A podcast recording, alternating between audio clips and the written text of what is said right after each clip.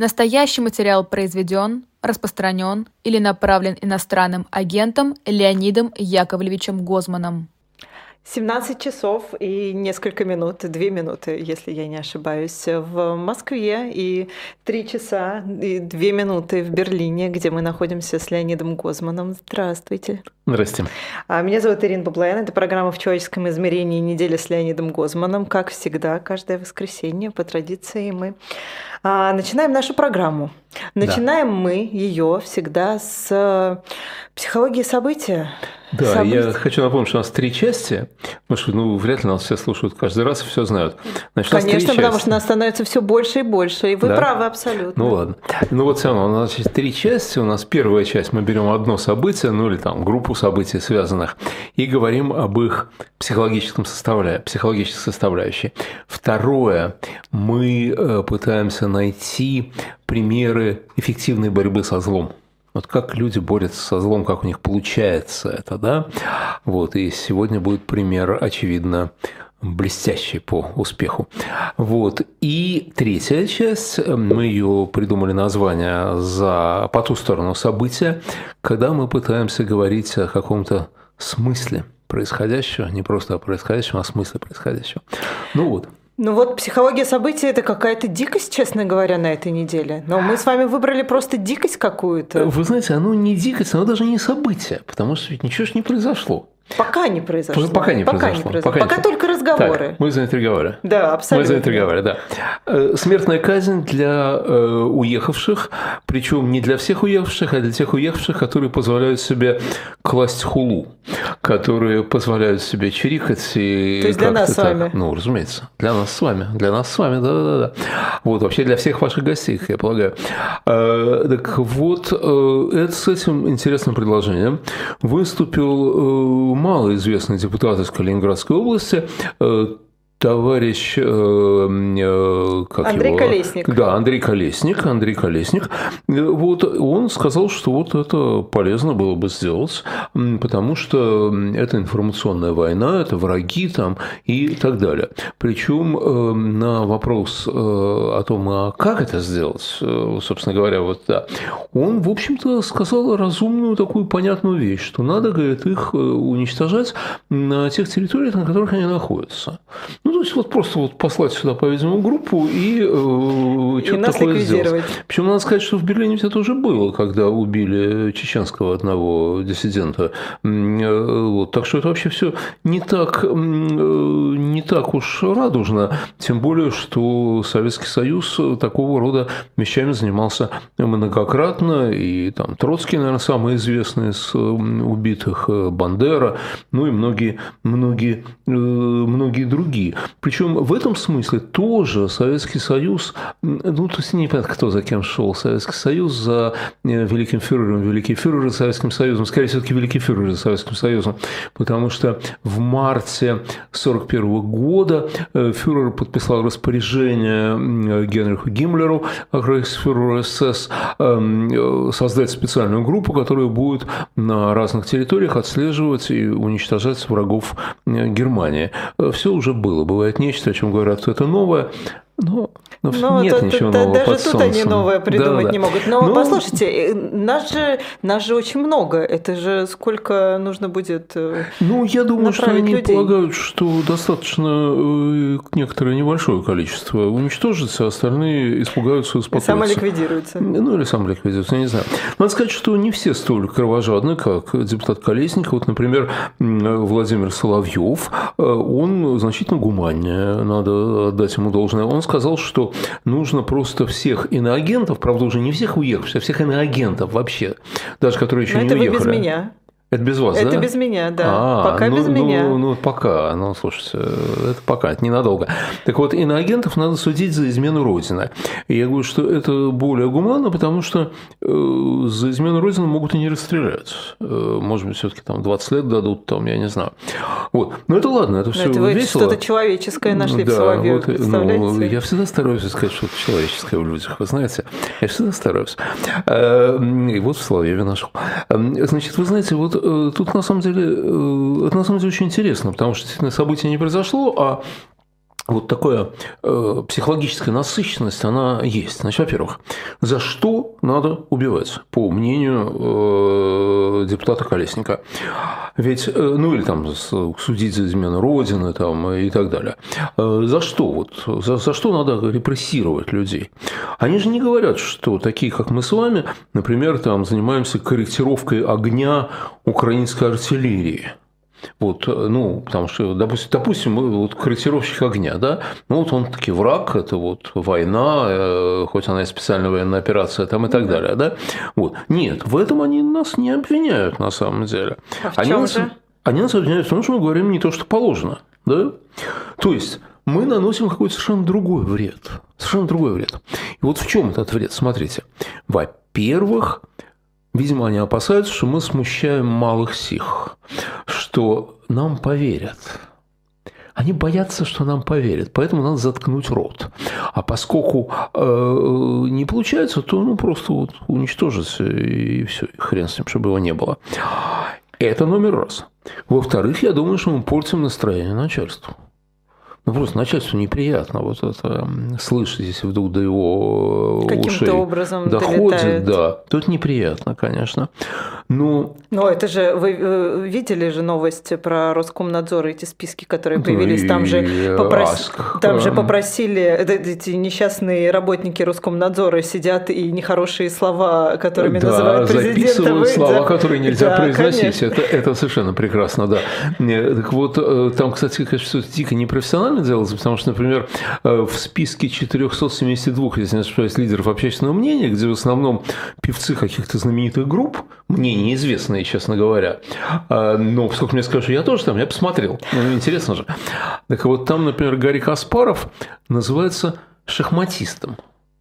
Вот, нет, он, конечно, шахматист. Ну, по... Юра-музыкант, помните? Да-да-да. Да. Но э, все-таки вот Гарри Каспаров является их врагом не потому, что он играет в шахматы, по каким-то другим причинам, а им по барабану. Шахматист и шахматист. Вот и все.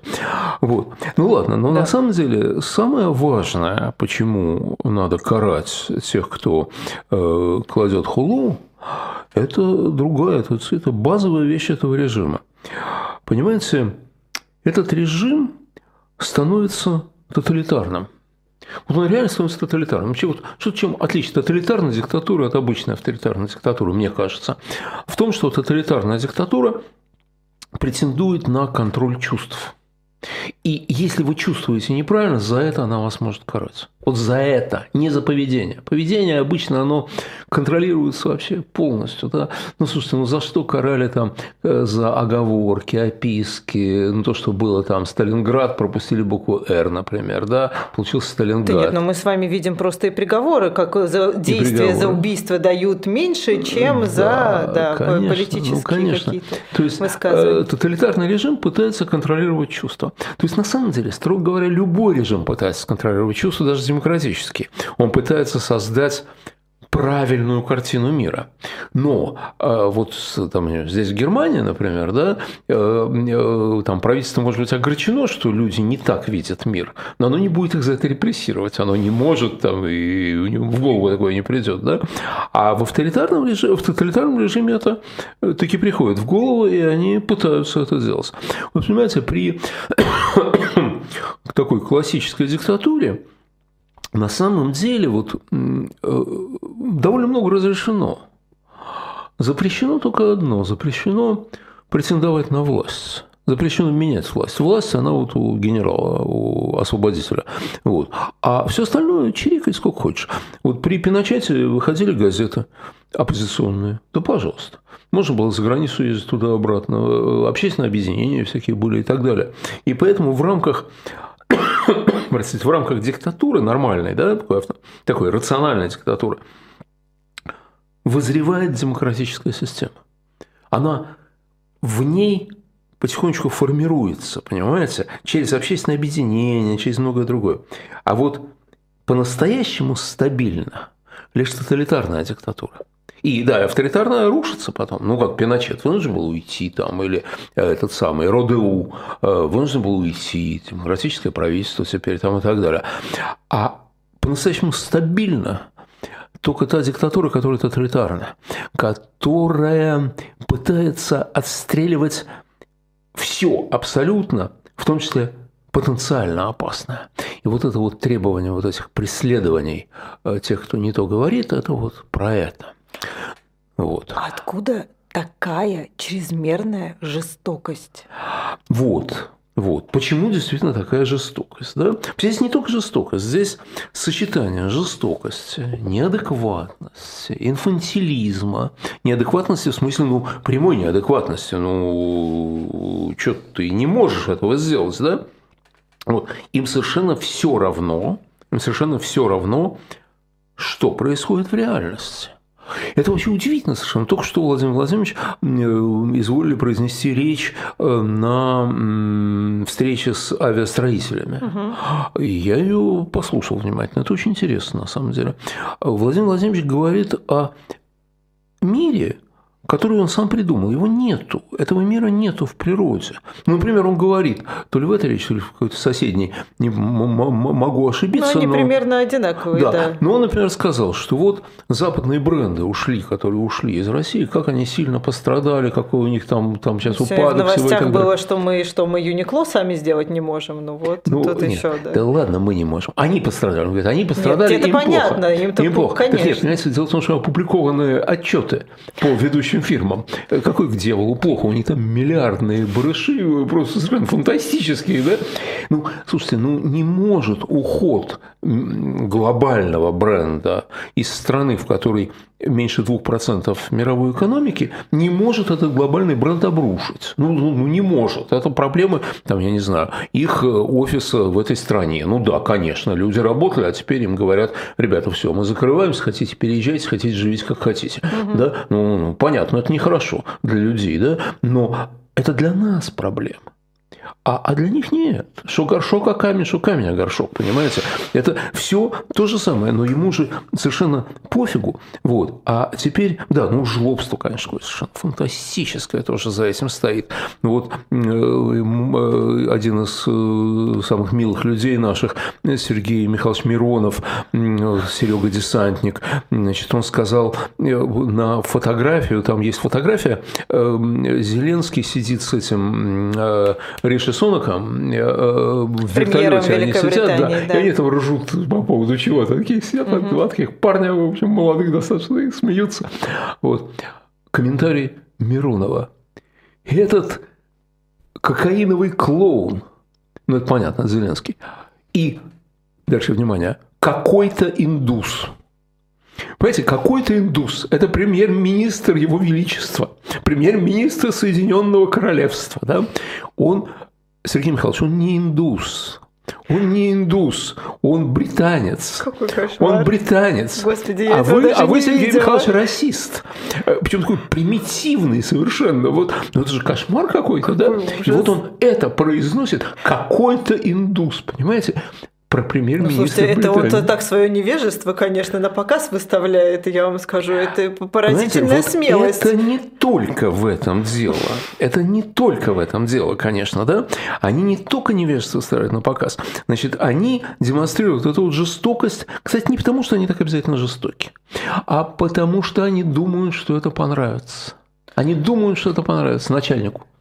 Даже если ты думаешь, что это понравится, как, вот, как, как твой род может произнести, что да, можно применить, там, вернуть смертную казнь и кого-то, как вообще, ну ты, кто ты такой, кем ты себя в этот момент ощущаешь, что ты думаешь о смертной казни в адрес каких-то людей... Нет, ну подождите, ну, ну чего уж так-то. Смертная казнь в некоторых странах существует, в Соединенных существует, Штатах, например, ну, хорошо, да, и кто-то приговаривает к смерти. Нет, послушайте, ну, ну, да. Какой-то депутат, о котором я никогда в жизни какой-то, не слышала, да. и еще... Не и будем еще говорить, какой-то же... индус, а да. какой-то депутат. Какой-то депутат, да. абсолютно, о котором я никогда в жизни не слышала, и еще столько же не слышала бы, честно говоря, конечно, если бы не это. Да. А, я вам про него вот... еще расскажу. Это очень интересно. Хорошо. Это очень интересно. Вот. Но вот жестокость демонстрируется, по-моему, потому что, ну, от отчаяния, это понятно, но еще потому, что они пытаются понравиться начальнику.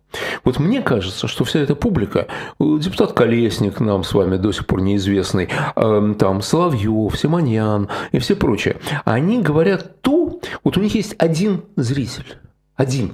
Они для него работают на самом деле. Для него. Как когда-то там император мог приехать в театр, Павел это практиковал, да, и играть в спектакль. Он один сидит и слушает. Вот ему так, ему так охота. Да. Вот. Вот у них есть один зритель. И они пытаются угадать, что этому одному зрителю надо. И, по-видимому, они угадывают хорошо, потому что если бы они угадывали плохо, их бы давно прикрыли. Ну, делов-то куча, прикрыть там Соловьева, один звонок телефонный, да, и нет абсолютно никого Соловьева, да. да, и не было никогда, скажешь, сколько вообще, какой Соловьев. Вам казалось, да. да вы что, ребята, клевещете на нас, да? А, вот, а уж или там Маргарита Симоньян, делов-то.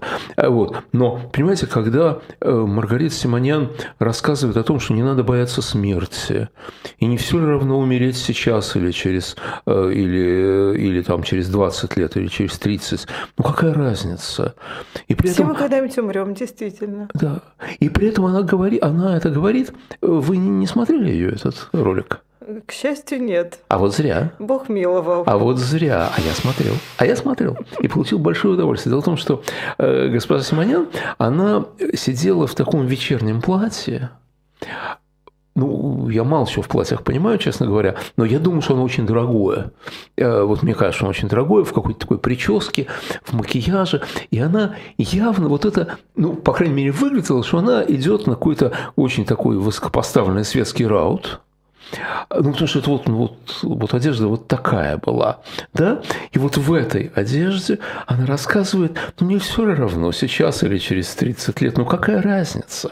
Какая разница, ребята, да? И она это говорит. В это, правда, слава богу, никто не верит. Ну, и потом этот вопрос традиционный, а где их дети, на каком фронте воюют? Я вот тут выяснил, что один из сыновей Соловьева, надо признать, он с точки зрения демографии, он работает активно, у него то ли семь детей, то ли десять, я точно не знаю. Так вот, один из его сыновей работает моделью в Лондоне. Вот он не на фронте.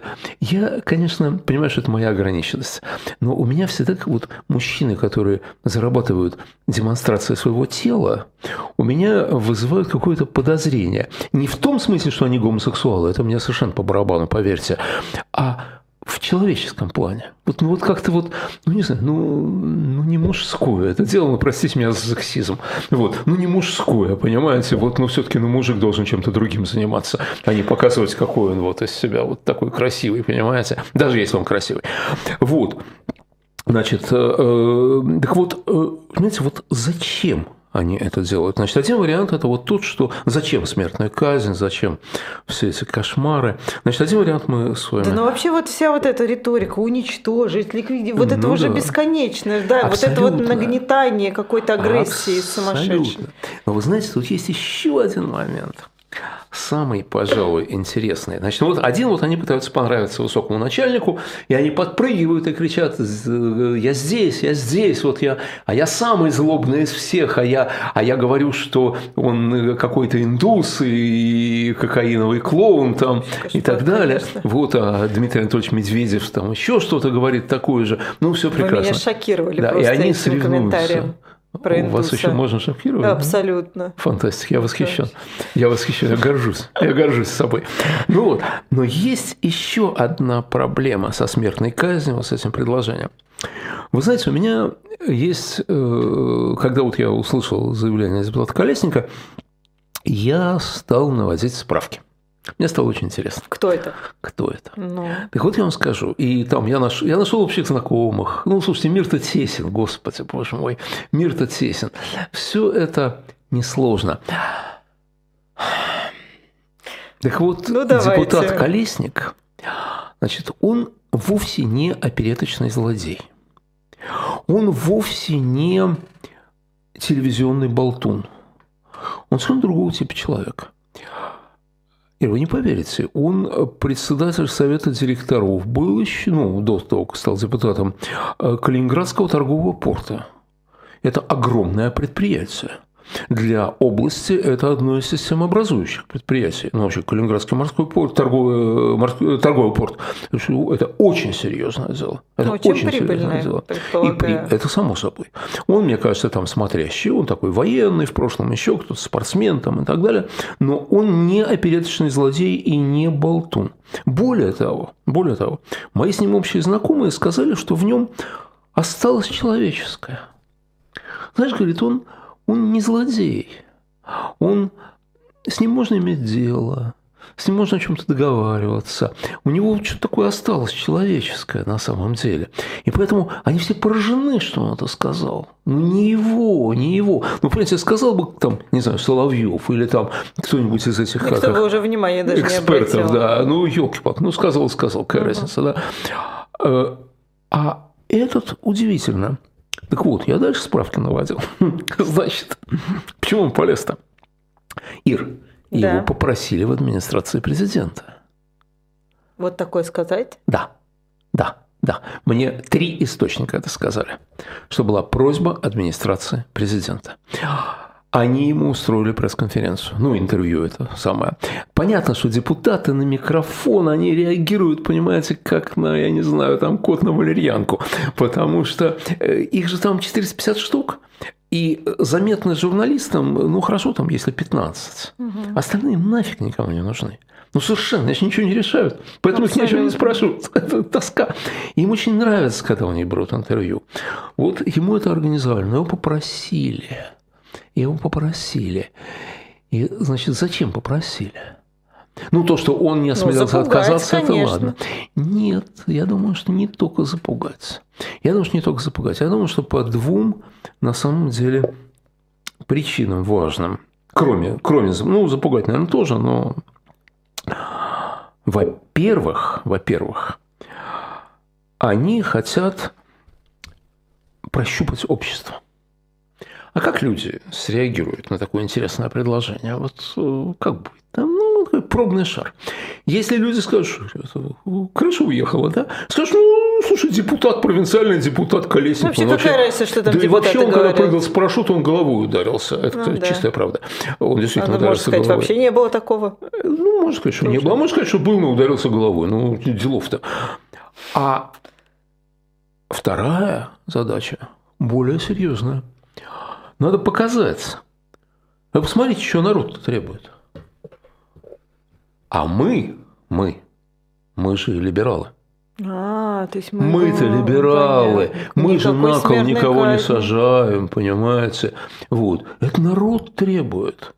Ну, а раз народ требует, ну, что-то-то мы должны сделать. Кстати, вы знаете, что первые аресты евреев в Германии были под идеей защиты их от гнева немецкого народа. То есть, просто фюрер, великий фюрер, он как в доброте своей неизбывной, он заботился просто о том, чтобы как людей защитить. И поэтому он их арестовывал. Ну, потом он перестал заботиться, потому что у него другие заботы появились. Но началось... С этого вот это было объявлено, понимаете? Вот и они на фоне вот этого этих вурдалаков они начинают выглядеть приличными людьми относительно, понимаете? Вот. Ну хотя, конечно, борьба за внимание начальника, она, по-видимому, очень сильна там. Знаете, мне кажется, это уже даже не расстановка стульев на Титанике, вот, а это жесточайшая борьба за самый лучший стул. Вот то, что сейчас происходит вот в окружении нашего государя. Вот просто жесточайшая борьба за самый лучший стул. Вот я вот нет, я здесь буду сидеть, да? Уже тонет, уже тонет, но вот нет. Ну, говорят, в бункере у фюрера тоже до конца была борьба за орден, за звание, еще за что-то. Но я думаю, что здесь кончится так же, на самом деле. Да, конечно. Мощное, вот. мой, мощное ну, мы с вами недособытие выбрали, да, честно но говоря. Оно интересно, но, но оно интересное, оно конечно. Интересное, но вот да. в, в рамках жестокости это, конечно, да, это, что, это поразительно. Что, что, но да. у нас с вами время, нам нужно с вами переходить к хорошему. Давайте. Насколько это возможно. Борьба со злом. Хорошему, да. Борьба, борьба со злом, да. Борьба со злом. Да. И... Да. Да. Ну, давайте. Значит, смотрите, мы... недооцениваем, обычно, в обычной жизни мы недооцениваем роль одного человека. Вот что может сделать один человек? Вот, ну, это знаменитое «что я могу один», «что мы можем одни», «что мы можем одни», все говорят, uh-huh. «что мы можем одни». Вот. Хотя есть и другое мироощущение. Вот в музее Чюрлёниса в Каунасе угу. есть одна картинка, она малоизвестна, но она очень интересна. Там такая шторм нарисован, такой шторм, и над лодкой небольшой нависает огромная волна. И эту волну держит такая странная легкая конструкция. Если присмотреться, то видишь, что эта конструкция складывается в три буквы М. К.С. Микалоюс Константинас Чюрлёнис. Угу. Это он держит мир. Вот это вот ощущение «я держу мир», это, конечно, мало у кого бывает. Но у кого-то бывает. Вот у Чюрлёниса было, да? Так вот, что зависит от человека? Вы знаете, очень много примеров того, какие произошли несчастья от того, что человек чего-то не сделал. Об одном мы даже как-то с вами говорили. Полицмейстер Петербурга, который следовал за каретой, в санях за каретой государя, да. вот в том несчастном марте шестьдесят первого года, восемьсот шестьдесят первого, да, если бы он его схватил и увез, у нас была бы конституционная монархия.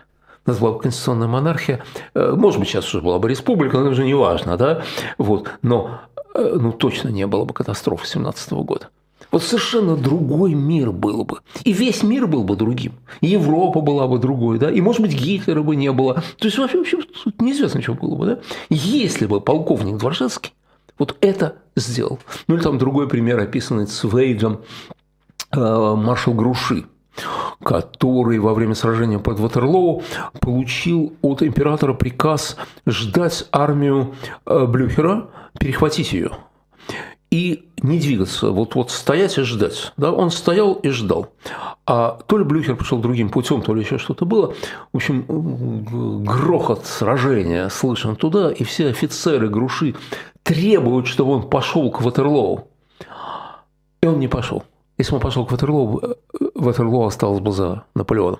Вряд ли бы это были бы такие же тектонические изменения, как с полковником Дворжецким, по той простой причине, что ну, все равно ресурсы Франции наполеоновской были абсолютно исчерпаны. Но все-таки, вот все-таки Груши не пошел. Из-за этого очень серьезное изменение.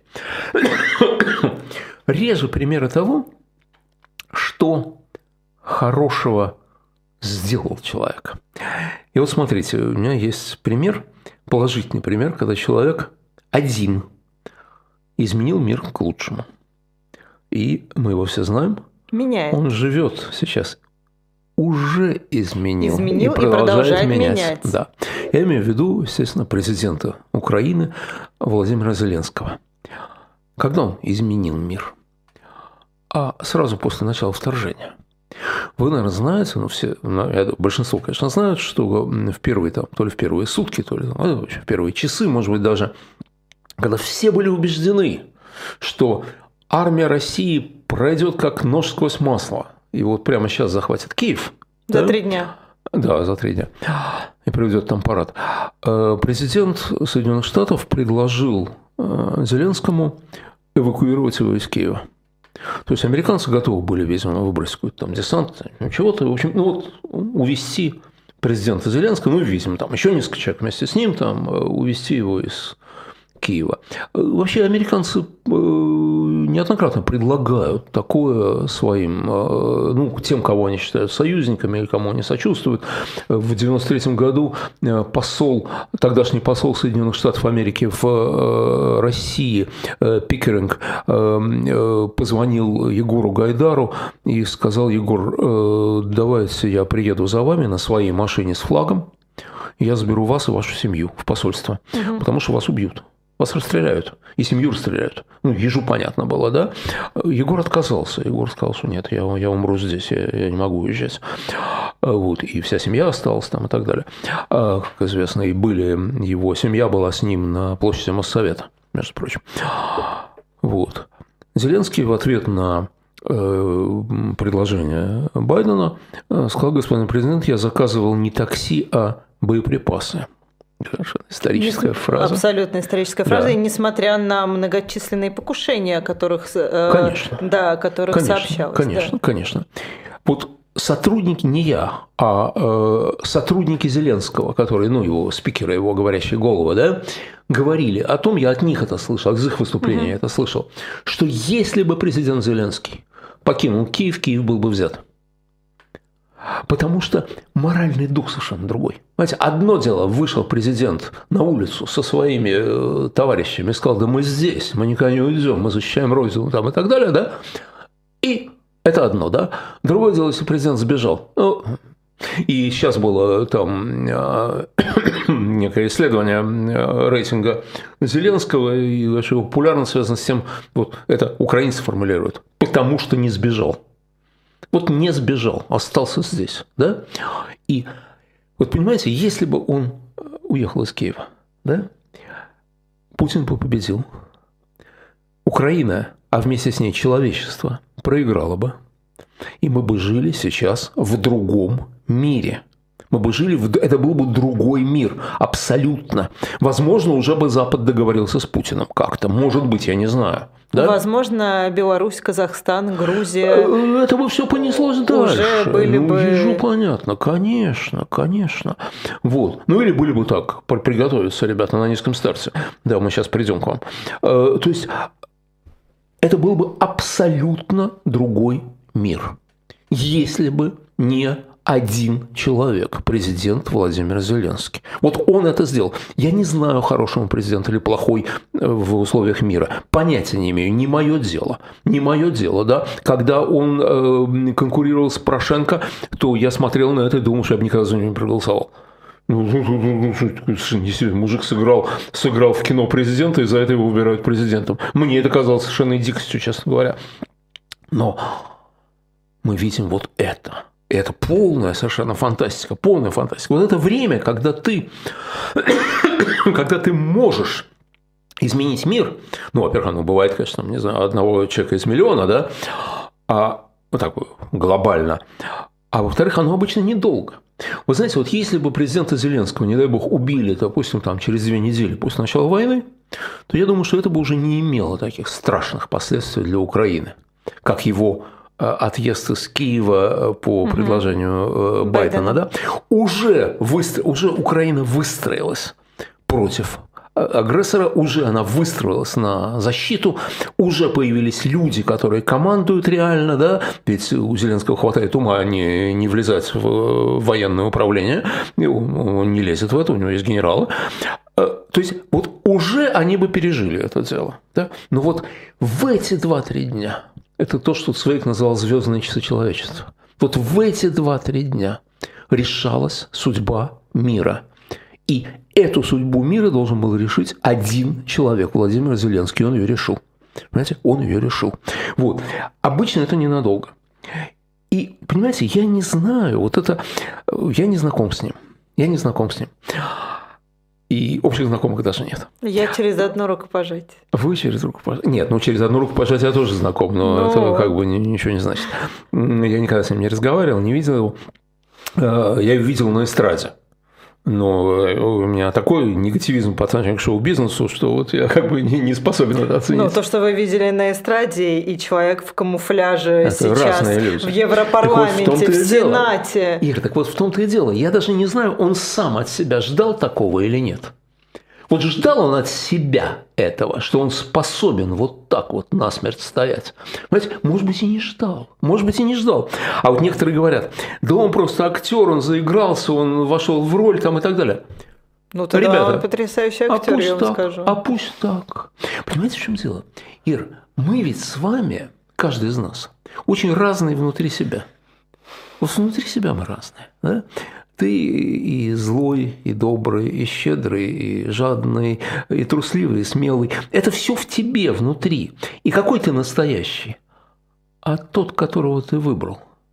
В данный момент. Да, да, да. Вот которого ты выбрал в данный момент, тот и есть настоящий. Выбрал героя, герой. Значит, ты герой. Ты настоящий герой. Потому что ты выбрал быть героем. Понимаете? Вот он выбрал быть героем. Конечно, не каждый это может. Когда страна прикажет быть героем, то не любой становится, нет. Но кто-то становится. Героев много и не бывает, как известно. А он стал. А он стал. И сейчас, сейчас он еще раз изменил мир. И мы это увидели. Это его визиты в США, в Британию и в континентальную Европу. Слушайте, он приехал в Америку, ведь это же не просто он выступил перед Конгрессом. Слушайте, он выступил перед Конгрессом накануне фактически тех дней, когда власть в Конгрессе переходит к республиканцам, которые настроены более осторожно по отношению к Украине. Но многие они считают них, бюджет, в отличие. Они считают да. бюджет. А кто-то там вообще считает, что а нефиг, а, ну и так далее, да? И вот он в этот момент там выступает. Там ура, в чепчике воздух, там э, его только что не качают. Да? А какие последствия? Знаете, какие? Это же демократическая страна. Это же демократическая страна. Во-первых, видят избирателя этих республиканцев. Ну, вообще всех. Да? Угу. И говорит, какой парень? Какой парень? Надо помогать. Надо помогать. Мы, американцы, таким людям должны помогать. Да? Значит так, они будут поддерживать. Избиратели будут поддерживать. Да? А конгрессмены, которые аплодировали, пожимали руку и так далее, да, а завтра он проголосует против помощи Украине?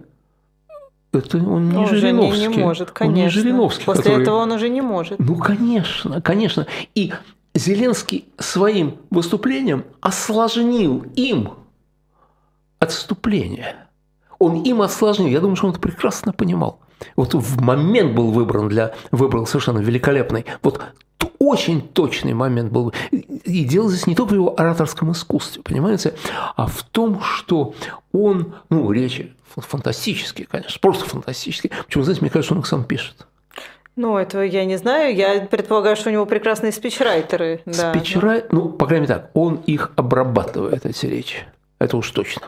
Вот. Так вот, понимаете, вот, вот это восхищение им связано... не только с тем, что он так хорошо выступал, а с тем, что ему верят, что он действительно вот такой парень. Вот, понимаете, ему верят. Когда он говорит про свою страну, когда он говорит про этих мужчин и женщин, которые бьются за, за свободу Родины и так далее, то он говорит правду. И люди чувствуют, что он говорит правду. Он верит в то, что говорит. И люди видят, что он верит в то, что говорит, и люди начинают верить ему. Ну, то же самое произошло в Британии и вот сейчас в Европе, в Брюсселе, когда, да. Да, когда, ну и теперь понятно, да, им дадут самолеты, им тут все. Это такой перелом в войне, который, опять же, сделал один, один человек. Вот. Это вот роль одного человека в борьбе со злом, потому что я убежден, что, ну, как вообще агрессия – зло, так и победа нашего государства, ну, как это не печально, хотелось бы, хотелось бы принижать государству, победа которого во благо всегда, но в данном случае победа нашего государства – это поражение человечества. Мне кажется, это наше поражение, этого не должно быть. Этого не должно быть. И поэтому это зло. И Зеленский боролся со злом. И знаете, вот для Вас меня... Вас тут обвиняют, что вы идеалист. Вы знаете... Ну, что значит идеалист? Я же не говорю, что Зеленский рыцарь без страха и упрека. Я понятия не имею, что он за человек. Вот, может, он вообще какой-нибудь там очень, очень, очень в личном общении неприятный тип. Я не знаю, да? И я не знаю, на какие компромиссы он шел и идет, когда он шел к власти, чтобы держать власть там, и так далее. Я не знаю. Я не знаю, правильно или неправильно он принимает решение у себя. Там, вот он кого-то отправляет в отставку, кого-то назначает. Откуда я знаю, это правильно или неправильно? Я даже не берусь судить. Это вообще не мое дело. Это их дело. Я говорю о том, что если бы он принял предложение Байдена и покинул Киев, то Киев был бы взят с высокой степенью вероятности, война была бы выиграна Путиным, а это катастрофа для человечества, с моей точки зрения, да. И я говорю, что сейчас он продолжает это делать, потому что его визиты в США, в Великобританию и в континентальную Европу, они резко меняют настроение в элитах и среди избирателей тоже на самом деле. Вот это значит, что помощь Украине пойдет быстрее, сильнее там, и так далее, значит, у них больше шансов победить. Кстати говоря, чем быстрее они победят, тем меньше погибнет людей, в том числе наших сограждан, между прочим. В том числе наших сограждан. Поэтому, если мы хотим спасти жизни наших сограждан, мы должны просить, чтобы как можно быстрее дали оружие Украине. Как можно быстрее. Это спасет жизни наших. Вот. Ну и вот еще я хотел одну вещь сказать про это. Знаете, насчет вот роли одного человека, вот возвращаясь к роли одного человека. Я, я атеист, и для меня как бы вот история Христа там и так далее, это все-таки такие метафорические в основном вещи. И, ну, и я ее знаю, там, думаю, что неплохо, но, тем не менее, я не верующий человек. Вот для меня история Христа – это история о том, как много может сделать один человек, как он может изменить мир, если он верит в себя, если он готов пожертвовать собой. Собственно, про это история Христа. Он изменил мир. Вот. Ну, а разные люди в разное время в разных странах пытаются сделать то же самое. Кто-то вдохновлен его примером, кто-то какими-то другими и так далее. И вот мы посмотрели на один из примеров этого, этого события сейчас, по-моему. Чистый Голливуд. То, ну, что он делает, это чистый Голливуд. Да, ну, получилось. Получилось. Нет, а безусловно. Да, фантастика. Это фантастика, это действительно вызывает какое-то удивительное восхищение. Вот. Вот так и удивительно, что мы при этом присутствуем. Мы присутствуем при таких, таких событиях. Ну и у нас с вами остается, мы с вами чуть, конечно, на три минутки мы с вами запаздываем, но ничего страшного. У нас целых семнадцать минут еще остается на нашу третью с вами рубрику «По ту сторону, по ту сторону да. событий». Да. Но вот по ту сторону я хотел обратить внимание на совсем другое. На тем, что происходит у нас, и на то, на то, как мы на это реагируем. Ну, смотрите, то, что система наша абсолютно аморальна, ну, совершенно очевидно, она стоит на лжи, на лицемерии, там, на манипуляциях, а вы докажите, а нас тут нету, ну, ну и все вот это вот. Я тут видел в «Новой газете», «Новая газета Европа», замечательный заголовок статьи о Небензи, наш представитель в ООН, называется «Соври голова». Вот. Ну, так называется, «Соври голова». Ну, красиво, красивое название. Да. Вообще искусство заголовка в нашей журналистике замечательно совершенно. Так вот, дикое падение морали, да? Но я не о нем, а о нашей реакции на дикое падение морали. Причем я думаю, что я скажу вещи, которые многим не понравятся. Из слушателей. Попробуйте. Я постараюсь, да. Я постараюсь. Вот смотрите, есть случаи, как бы, ну, то есть да, очень много очевидных случаев, но есть случаи очевидных и обоснованных реакций. Ну вот э, Лию Меджидовну Хиджакову э, выгнали из «Современника». Да? Э, ну, совершенно отвратительная история. Да? И отвратительно молчание труппы. Молчание труппы. Ведь я с ней разговаривал, мы с ней знакомы, да, я ей звонил. Мы с ней говорили, когда последний раз, вчера. Вчера она говорит, Лёня говорит, из всего театра мне позвонило два человека. Из всего театра даже позвонить не решаются. Вот так вот, когда никто не слышит, но позвонить, сказать что-нибудь, Лия Меджидовна, ну, ну я... а что? Ну, Леонид, вы слишком много от них хотите. А, а что они скажут? Я хочу от них, чтобы они были людьми. А, вот, это вы слишком многого от них хотите, я еще раз я повторю. Понимаю, я понимаю, но вот тем не менее, тем не менее, тем не менее. Вот. И вот поведение тех, кто ей, тех, кто вот так вот спокойно продолжают ходить на работу, играть в спектакли и так далее, вызывает у очень многих людей вызывает резкое отторжение, презрение там, и так далее, и так далее. Да? Вот. Я про это написал, мне кто-то написал, что ну да, конечно, ты вот в Берлине, тебе-то что?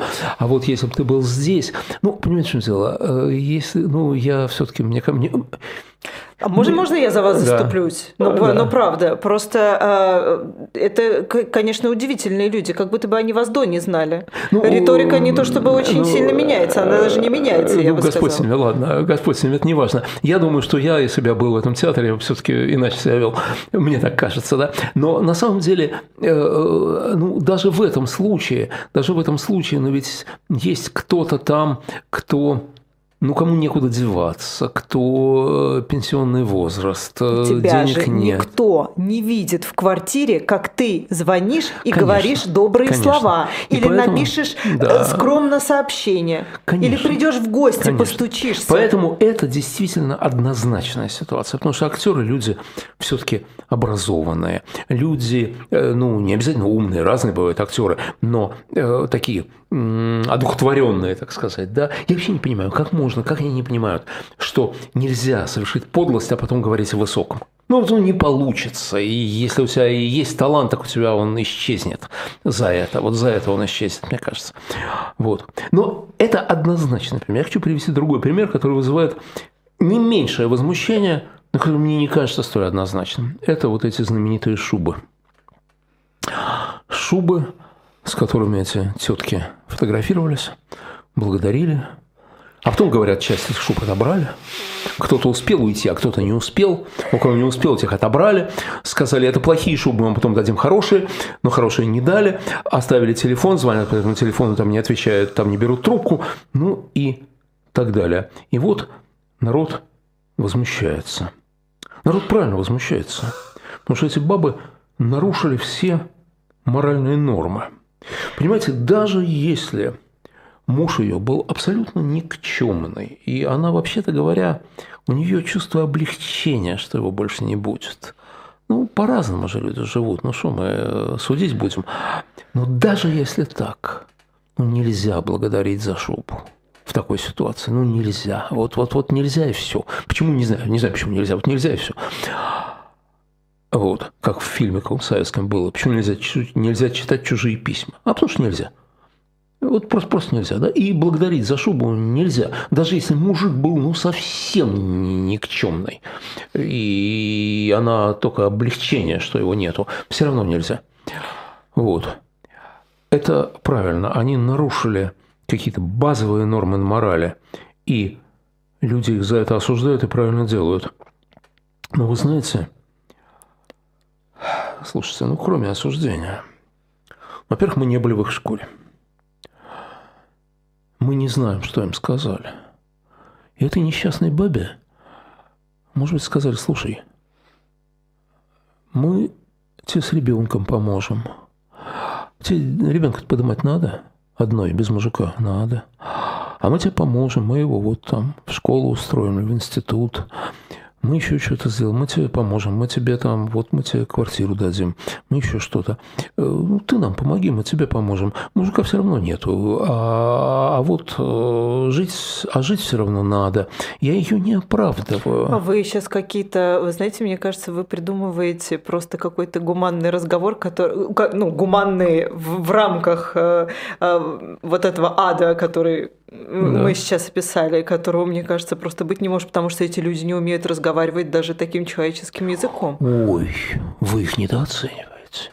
Эта сволочь способна разговаривать по-разному. Уверяю вас, я, я некоторых из них знал. Они по-разному способны разговаривать. И вот такое сказать... Ну, то есть это тогда а невероятно кинуть, талантливые люди. А потом кинуть... Да почему талантливая? Понимаете, Господи, талантливым надо быть, если эта баба э, сама по себе такая тонкая и может там чего-то почувствовать. А если она тупая, так ее и обмануть ничего не стоит. Вот, и вот так наобещать, потом кинуть, да, да, да легко. Абсолютно легко. Понимаете, я ее не оправдываю ни в коем случае. Но я думаю, что, во-первых, кроме презрения, она... заслуживает жалости. Но вот во что ее превратили? Во что превратили ее, которая когда-то была маленькой девочкой, которая там подавала там на что-то надежды какие-то и так далее, да? Вот ее превратили вот в это совершенно какое-то аморальное, тупое существо, которым можно вот так манипулировать, да? Ну, но она несчастная баба, кроме всего прочего. Понимаете? Она несчастная. Вот. И когда ее вот так вот только сверху презирают. Вы знаете, я что здесь боюсь? Она заслуживает. Она, еще раз, она заслуживает презрения, конечно. Но я боюсь, я слышу в этом упоение у некоторых людей, я слышу упоение собственной добродетелью. А я вот, понимаешь, вот, вот она вот такая, а я вот на ее фоне. Я вот этого боюсь, и это, по-моему, тоже есть. Я Ищ... тут во всем вижу что-то ненормальное. И в осуждении, и в упоении. А я ж про осуждение. Мне все, мне все вот эти я вот комплекс чувств говорю. не я нравятся. Же... Мне тоже не нравится. Только я вот не хочу встать в строй тех, кто э, тыкает им и говорит, какие они отвратительные там и так далее. Ну, без меня тыкают, я, я не хочу. Да? И есть еще одна очень важная вещь. Ну, ребят, ну давайте да выбирать. Успеваем, успеваем. Да, давайте, что? Успеваем, говорю, ну, не хорошо. переживайте. А я уже закончу. Давайте выбирать врагов правильно. Давайте не смещать цель. Эта баба с шубой. Она, конечно, отвратительна. Это правда. Но реальное зло, реальный негодяй — это те, кто это устроили. Те, которые предлагают? Конечно. Конечно. Которые подкупают? Конечно. Вот, вот преступники. Вот кому нет прощения. И жалости нет, и ничего нет. Только вот, только просто вот такое, ну, морально уничтожать. Да? Вообще-то лучше бы и судить, на самом деле. Я сейчас не про тех, кто войну начал, это само собой. Да? Я вот про этих. Слушайте, ну это же какая-то, получается, очень рабочая практика. Ты предлагаешь автомобиль, ты предлагаешь шубу. Но это же да. ну, это какая-то абсолютно вот примитивная это и есть практика. Те, кому гореть в аду, понимаете? Вот они. Потому что, в отличие от этих теток, необразованных, затраханных жизнью, напуганных, как им теперь с детьми быть и так далее, да? Вот после, после э, того, как мужа убили. Это, ребята, образованные, интеллектуальные, адаптированные, хорошо зарабатывающие, такие вот упакованные, да? И вот эти упакованные ребята вот это делают, да? Вот здесь нет прощения. Вот здесь нет прощения, понимаете? Они враги. Они враги. Они эти тетки. А тетки жертвы. Они понимают, что они делают? Ну и да, и нет. Они просто настолько глубоко презирают людей. Они же демиурги, даже самые мелкие из них. Они чувствуют себя властителями. Вот. И ну, все эти, вот, которые там что-то все это устраивают, вот эти компании там, там как они себя называют, политтехнологи, да? Значит, это же, понимаете, они чувствуют себя выше людей. Они этих теток за людей не держат вообще. Вообще. И поэтому они, ну, понимаете, их нормы, если у них есть какая-то своя мораль, конечно, у этих людей, но эта мораль распространяется на таких людей, как они, на тех, кого они считают людьми. А кого они не считают людьми, не распространяется. Понимаете, это же как, ну, я не знаю, там, после, через сколько еще десятилетий после э, Декларации независимости Соединенных Штатов, где сказано, что Господь создал людей равными, да, в Америке существовало рабство. Вот. Это как вообще? Подожди, равными или неравными, да? Но просто для тех, кто для рабовладельцев американского юга, тогдашних, да, э, ну, чернокожий человек не был человеком. Потому что он не был человеком, он, он переходная стадия между человеком и животным, понимаете? Вот, поэтому, да, конечно, а как же иначе? Да? А когда, или там женщина могла быть не человеком, да, вот, ну, человек – это мужчина, а женщина, ну, друг человека, да, вот, то есть, понимаете, и за, вот, что, что стоит за успехами феминизма, на самом деле? Это понимание, прежде всего, это понимание того, что женщина равна мужчине. Что, что это люди... даже звучит как дикость какая-то. Нет, ну, тем не менее. Нет, безусловно. Ну, да. Слушайте, а, а до недавнего времени женщины не голосовали. Я, да, ну, да. да конечно. Есть, вот. А если посмотреть на Иран, то нет, там, ну Иран, значит... ну, ладно, да, тоже само собой. Но в Европе, в Европе, в христианской да. Европе люди, женщины не голосовали, да? Значит, и только недавно получили, относительно недавно получили право голоса. То есть, но что стояло за тем, что они получили право голоса? Понимание того, что они равны, что люди равны, и женщины и мужчины одинаково люди. Понимаете, одинаковое там, творение Божие или там что-то, не, не важно что, но они одинаковые в этом смысле, да, у них равные права. Вот для тех, кто этих теток обманул, да, для них они не люди. Для них они не люди. И вот я думаю, что все-таки вот я хочу эту мысль повторить. Давайте четко понимать, кто враги. Кто враги. Кто не враги, не обязательно друзья. Эти тетки не враги. И не друзья нам, конечно. Но они враги для вот этих вот, кто им шубы предлагает? Нет, для них они материал. Для них они расходный материал. Им же плевать, что с ними потом будет. Правда? Плевать же, что с ними потом будет. Это часто бывает, когда к людям... к человеку вот так относятся.